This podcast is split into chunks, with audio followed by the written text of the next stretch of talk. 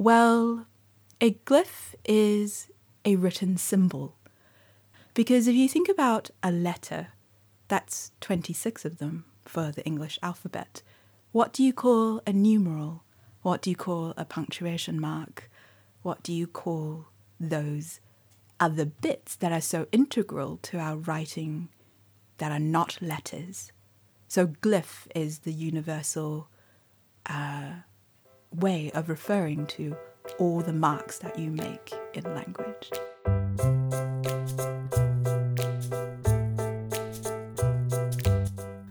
Hello and welcome to Ears Wide Open, podcast that is a project of the Open Book at 201 Ponsonby Road, the world's most beautiful secondhand bookshop.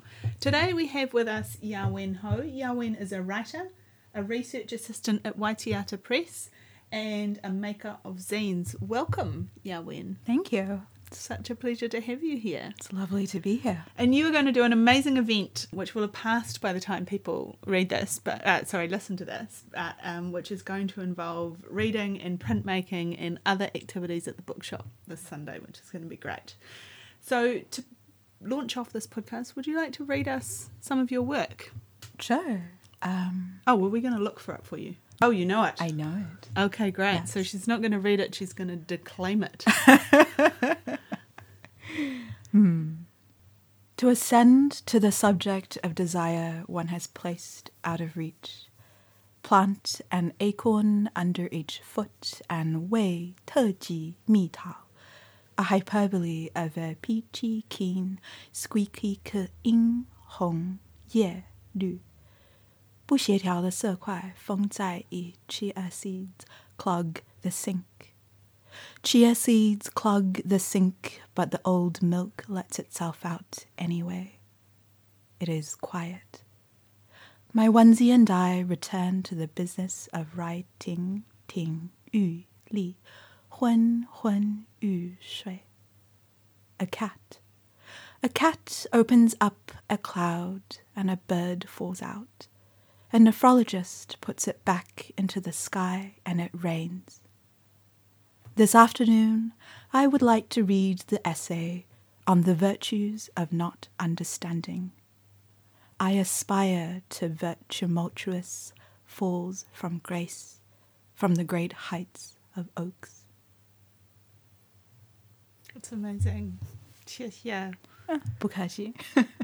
So talk to me about that poem. It's a little bit in English and it's a little bit in Guoyu.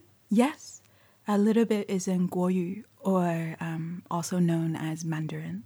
I had a very sort of groundbreaking moment in 2013 when my publisher, uh, Susan Schultz, directed me to the work of a poet, Jonathan Stalling.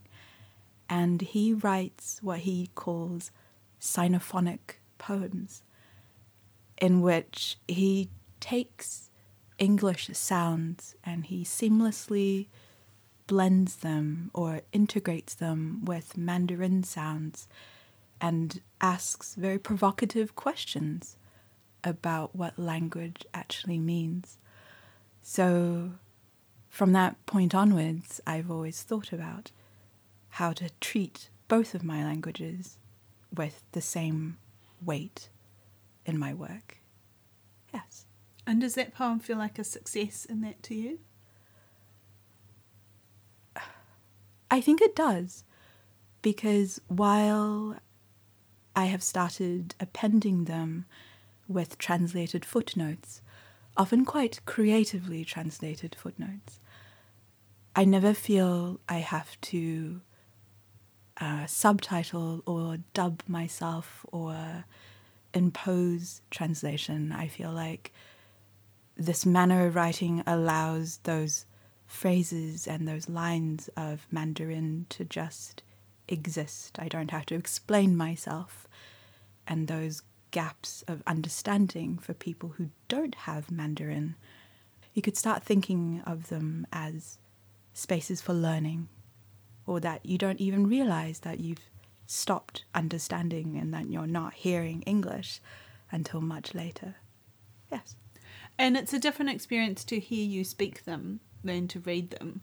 and I I have a very passing relationship with Mandarin, having lived in China for a little while, but being very bad at languages and particularly very bad at tone, um, so that I can understand that you are speaking Chinese and hear it as words rather than just as you know gabble. But mostly I don't know what you're saying, and I hmm. certainly can't read any of it. Hmm. But it feels very attractive to me to look at something that is in English and in Chinese as hmm. well. And then to hear you speak it feels very, I think poetic is the right word, right? When you move from the English, which hits me with that semantic force, to the Chinese, which hits me with merely a kind of melodic sense and a few very poorly grasped meanings. That feels like quite an intense poetic experience to me. It's very different language when it is spoken compared to when it is written.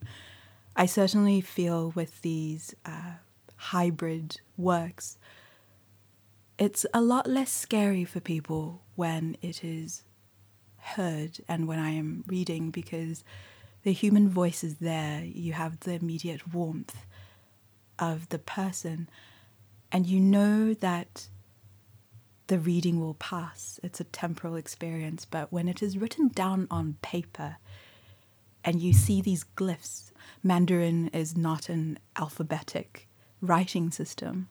So you're confronted, uh, you know, like even if you are reading French, say, even though you don't have French because they still use the Latin alphabet, there's a degree of familiarity that is completely lacking when you switch over to Mandarin.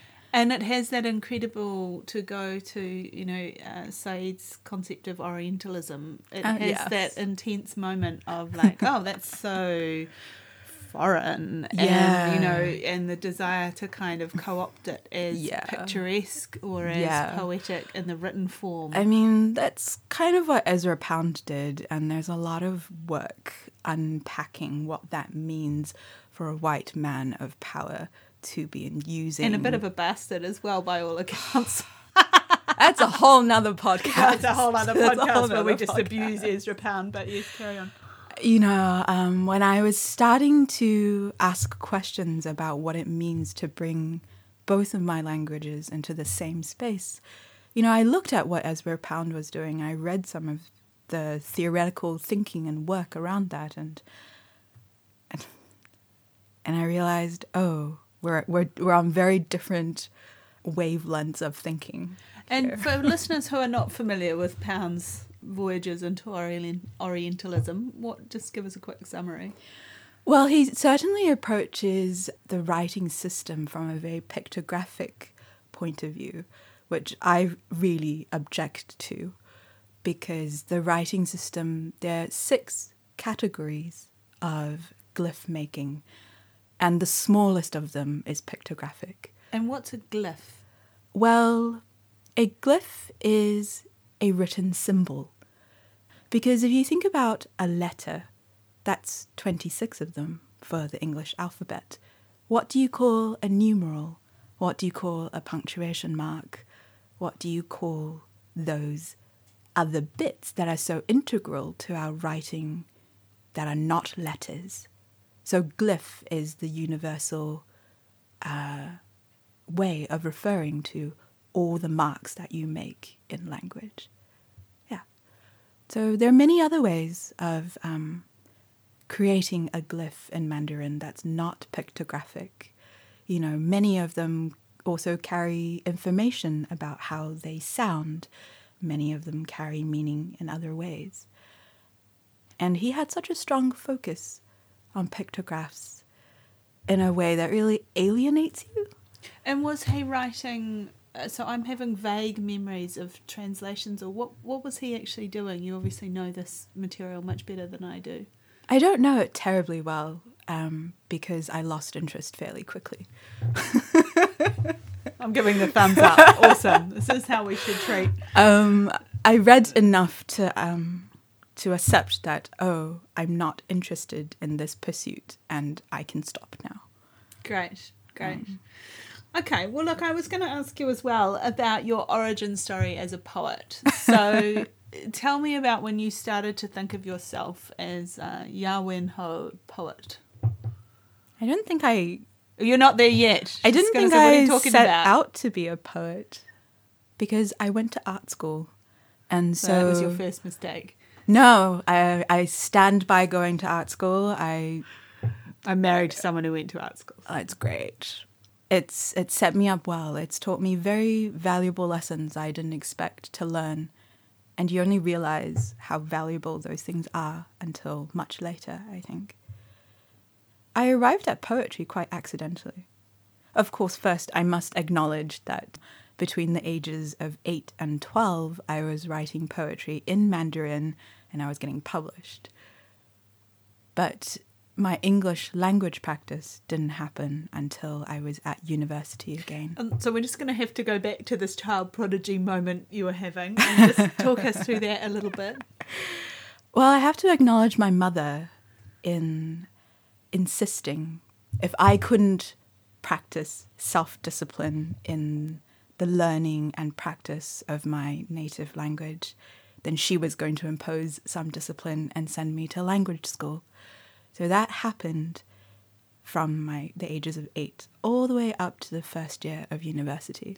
And this was you were living in New Zealand Yep. with your Taiwanese family, Yeah. and she was saying every will go to language Saturday you yes. have language school. Yeah. That is how I am able to read, write, speak Mandarin. And it seemed you take it for granted at the time, but in hindsight I realize she'd actually chosen a very radical teacher for us because she taught writing, she taught creative writing rather than just language learning. So we weren't just rote learning words and phrases, we were learning how to compose a sentence, how to write an essay, how to appreciate a piece of literature. And for an eight year old, you don't realize how rare that is to have a teacher that visionary. And what a gift to be able to accept that as a natural course of things. Yeah, it was just um, the thing that you did every Saturday and you complained about to all your friends. She had our Ms. Lee, our language teacher, had strong connections to publishers because she worked at one. Um, they would publish anthologies of children's poetry. So, as a part of our exercise to learn Mandarin, she would give us write in this form, write this poem, and she would send it back, and they were being published in Taiwan. So, I got And why did you stop doing that?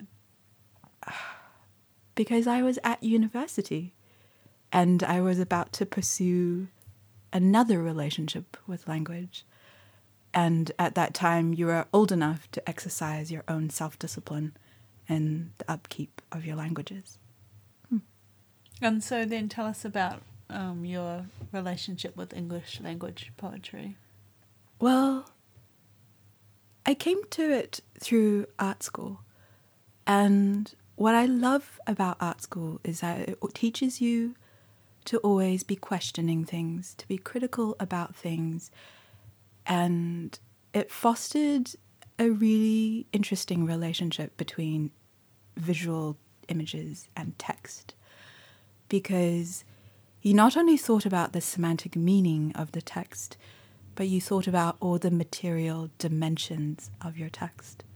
So at art school, when you're about to include a piece of writing with your work, you thought about the paper that it was on, you thought about the typeface that you're using, you even thought about the micro typographic details. You know, how large is my point size? How wide is my spacing? How, how are my margins? You thought about all of those things. And that meant I was already predisposed to a certain kind of poetry. You know, in the Elam Fine Arts Library, you find collections of concrete poetry, of language poets. And that was just so natural to me to get into this kind of very self reflexive poetry. Yeah. I think we've we've started on the journey, but when do we get to the moment where you said to yourself, "Oh, look at this! Turns out I'm a poet. Who knew?" When other people started calling me one, And how did that feel? weird. And how does it feel now? Still weird. Why is that? What what what's your natural home? What do you feel comfortable being called? I guess I have so many homes. I am not particularly. When I want to actualize an idea, I don't prescribe in which medium that idea must materialize in. It just. There, there are words that's available to me.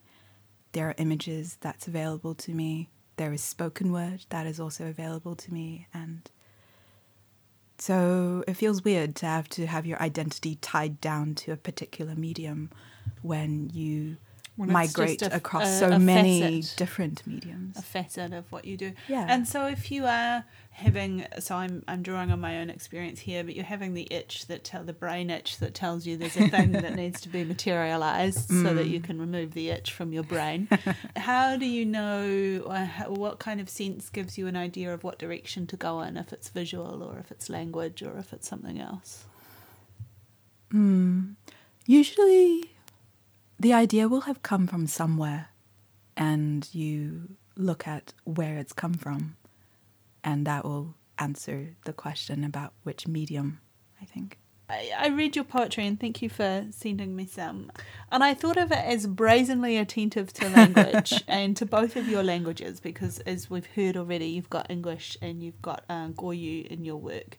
And for listeners, if you didn't quite pick up before, Guoyu, if I've understood correctly, is what the language most of us probably know as Mandarin or Putonghua or um, Chinese is known as in Taiwan. So that's the Taiwanese That's correct. dialect or version of that language. It's not a dialect. If someone were to speak Putonghua to you, you wouldn't be able to necessarily discern it from Guoyu. It's like the fact we don't call English, you know, American English, we don't call it out as different from British Right. English in the same Right. way. You know, we understand there are multiple Englishes. And so with Chinese, there are multiple Chineses. It just so happens that the labels we give the different Chineses have connotations and contexts that are rooted in the politics and the social practices of those regional pri- places. Mm, yeah, and that's that's something your writing is obviously very alert to. So uh, your essay "Dear You," which if you listeners Google "Dear You" in Yawenho, you will find, and is an amazing essay. It's not as long as it looks because there's lots of blank space, so don't be intimidated. Uh, which I thought was amazing. I really enjoyed reading. Uh, you quote you quote Bell Hooks, who says. It's not the English language that hurts, but what the oppressors do with it, which is separating the actions from the tool, I think, there, right? And you say that English and Guoyu are both languages of colonialism. And you write in that essay, I must acknowledge my languages as grenades. This I must always know so I may speak and write responsibly. And you go on to say, it is okay to choose the languages you live in, mindful of the conditions of this choice, and ask yourself, why do you choose the way you do? And what motivates your choice? And so I was interested to ask you on this podcast, what is it to write responsibly? How do you do that? And why do you choose the way that you do? Yeah, I had to give this one a lot of thought. When I started reading for Dear You, because Dear You is the outcome of a Horoeka Lancewood reading grant, which was all about giving writers time to recharge and to read. And at that point, I was very interested in learning more about the histories of my languages because I've come to Mandarin quite naively. And having grown up in New Zealand, you don't, where Mandarin is obviously a community language because I am neither Pakeha nor Māori. And where does this language sit in this third space that in the early 90s was a very thin sliver of a space. It's interesting. I hear Mandarin every day in my. I live in Newmarket, Mm. and the cafe I get my coffee in. You know, the first time I Yeah. said, "Oh, it's yes, yeah," they were like, yeah, yeah. "Ah!" Yeah, things have changed. You know, it's things, incredible, Things have yeah. changed a lot, but I grew up But the nineties is a long time ago It was now. a long time ago now. Um, I grew up very naive because um, Mandarin, within a New Zealand context at that time, was a real minority language. So I always thought it was this benign, powerless thing. Um, and then the more reading I did for Dear You, the more I realized, holy shit, it's like, um, it's kind of like noticing that elderly, you know, friendly neighbor you said hi to for the last 20 years is actually a war criminal. It's like, how do you come to terms with the fact that Taiwan has oh very man, I belong to one of the great colonizing Yeah, I- I mean- history. I oh mean- crap! Taiwan has like a, a very, very complicated colonial history that within New Zealand is never taught. You know, I never really Well, we got struggle to teach our own absolutely colonialist history. So yeah. I never got the chance to understand what that meant for me, and just learning more about the language policies that were brought in by the colonizing government, and the incredible harm and hurt and injury it did for indigenous languages. So, can you just give us a very brief kind of summary of that history for those listeners who are not familiar? So, we have mainland China and we have Taiwan, and then what happens? Don't start too far back. I was like, wow. Um, Let's just stick with like the 20th century, shall we? Wow. But it goes it goes even further back though because you had the Portuguese, you had the Dutch, and then you had the Japanese, and then you had different waves of Chinese. You had some in the Qing dynasty, and then they were ousted, and then you had the most recent fracture obviously is in the 1950s.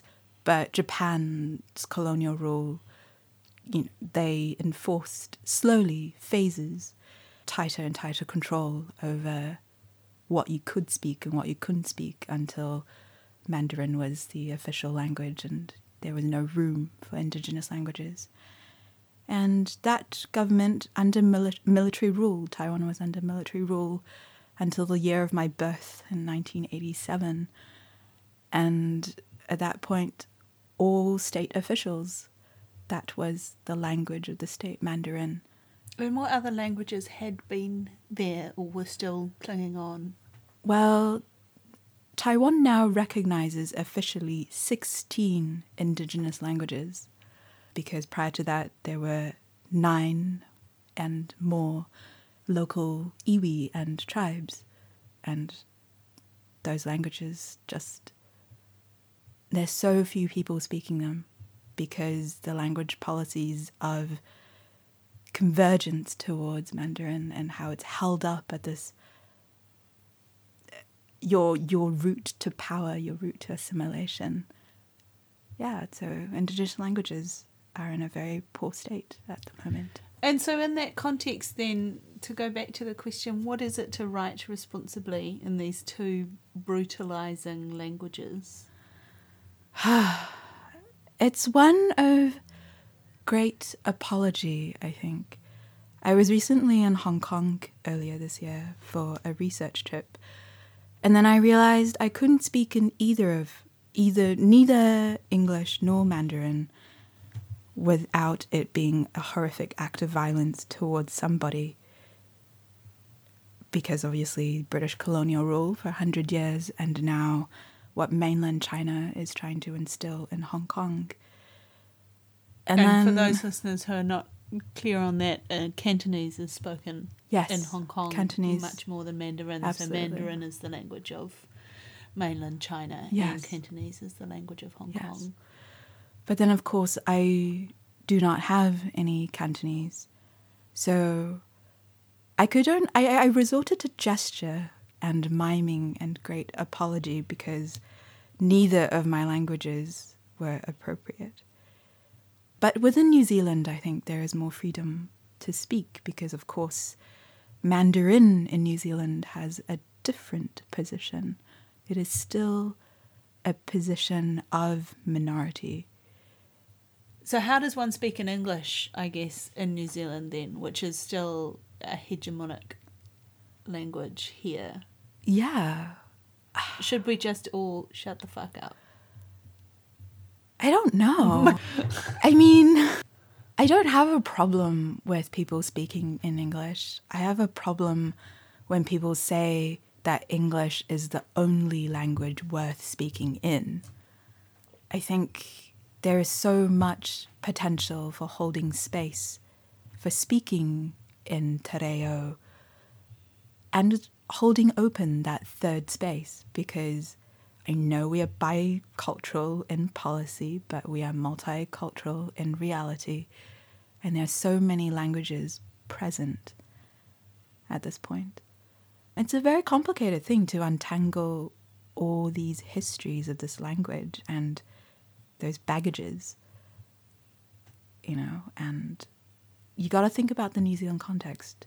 What do we, you know, who do we owe respect to and how to be respectful of those other languages and not to turn it into a destructive competition for hierarchy. You know, how do we recognize that everybody's language deserves equal respect? And how comfortable do you feel that you are achieving that in your own practice? How responsible are you if you have to give yourself a mark, a grade? Well, I'm in a couple of months when I get back from another trip, I'm committing to learning Cantonese from some, you know, fourth, fifth generation early Chinese settlers. Mm. Because there are people, mostly of Cantonese origin, Yes. who have very deep backgrounds in New Zealand. Absolutely, because we've had Chinese people in New Zealand since 1840, and that history needs to be acknowledged. And it's a very different kind of history from this new wave of immigrants since the 80s. And so I'm committing to learning Cantonese from a member of that older community. So to go back then to the poet Jonathan Stalling, who you've hmm. already mentioned, and you say in your essay, he bids us to remember that every line's assumed intelligibility as English comes as the result of the reader's cultural imposition upon the sounds, and that profound meanings exist elsewhere in another language that that speaks with the same voice. And I thought that was a really interesting quote, and one of those quotes that you kind of you look at and you're like, I feel like I know what that means, and yet I also I do not quite know what that means. But that's okay because if you wish to venture into you know critical discourse, you find that a lot, or at least I do. But it strikes me that you could think about your practice as an ongoing attempt to showcase all language gestures as translation, and this is obviously my take on what you're doing or one of the things that you're doing but the way that words convert or distort or change uh, or misrepresent thought emotion and if we can say reality with you know scare quotes around it into another medium. Is that an idea that interests you? And also what do you see as the primary work of your poetry? What is it attempting to do? Gosh, there's a lot to unpack in that question. Maybe I'll start first with uh, translation. So, I was pursuing a master's in literary translation, but it was running faster than you were but it was running faster than I was. so the pursuit was hopeless Um, but I learned a lot in reading translation theory. Um, It's amazing, right? It's such an interesting area. Absolutely, because I think it's right up my alley in the sense it foregrounds all the metadata and all those mm. things you take for granted, all the loadedness and the assumptions that you bring to a language. Translation forces you to confront those and to grapple with how you're going to reconcile non equivalence. And you're strangely disassociated suddenly from the language you inhabit comfortably normally, right? And you look at it and you go, what even, what is this? Yeah, and then you start to realize the incredible diversity that is language. And, you know, I mean, just think about grammar. Uh, like, how many different kinds of grammar exist? And you suddenly go, oh, yeah. And the, The- contingency, you know, what I, there's another point, I don't think I've quoted it here, but about languages, it's not so much what you can say in a language, but what you can easily say. Absolutely. Which you will, listeners have already listened to Michaela talking about uh, type cases. Hmm. So in a different type case, you can you can reach things more easily Yes. and more naturally set for one Yes. language, Yes. and then a language's grammar Yes. or set of thoughts gives you one set of meanings more naturally Hmm. than another might. Yeah. I mean, speaking of type cases, we saw some amazing examples. So, my colleagues, uh, Dr. Duncan Campbell, Dr. Sydney Shep, and I traveled to Taiwan and Hong Kong to visit master letterpress printers because we at Wai-te-ata Press were custodians of uh, New Zealand's only body of Chinese letterpress type. These are full form traditional script characters and we are grappling with how to organize them. So we saw these. Just throw them in a heap in the corner, it'll be fine. Oh gosh, but when you're talking about tens of thousands, if not hundreds of thousands of glyphs and sorts, how do you grapple with what is easy to say when ease is completely not a part of the of the of, of what you're trying to do? Like in entering this project, you already know that it's not going to be easy. So And is there a pre-established answer to this? Right. I mean, this is what you went to Taiwan Yes. to find out. Like, um, Yes. we have this we have this trouble, but we feel you have probably already solved it. How did you solve it? they have different traditions. You know, similar to the development of the case for English language, there's the California, but there's also the Holy case for New Zealand.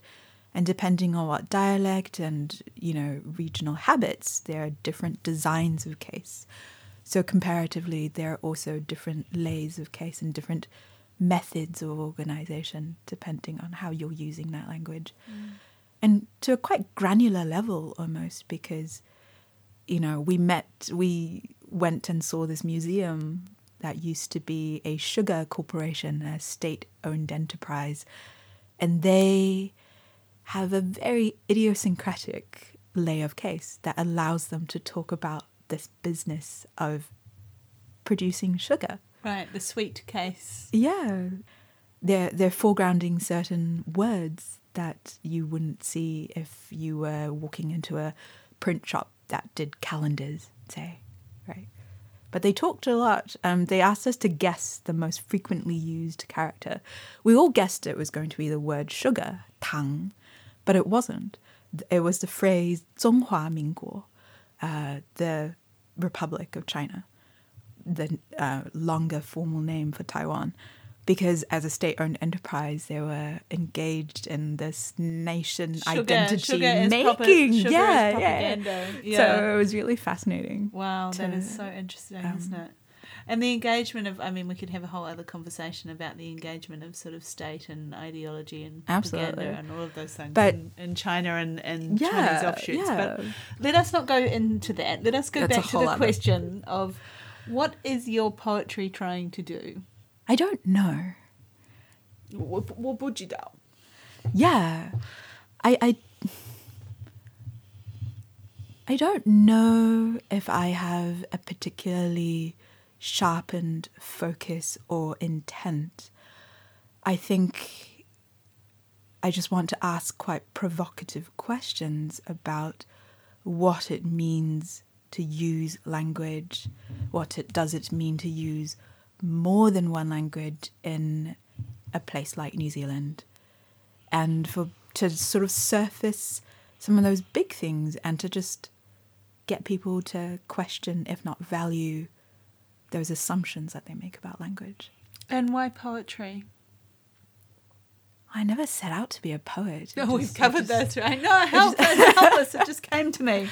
I think poetry is the one form of writing where you don't necessarily have to make sense, where you can ask very big questions and you're not forced to answer them. And I enjoy that freedom.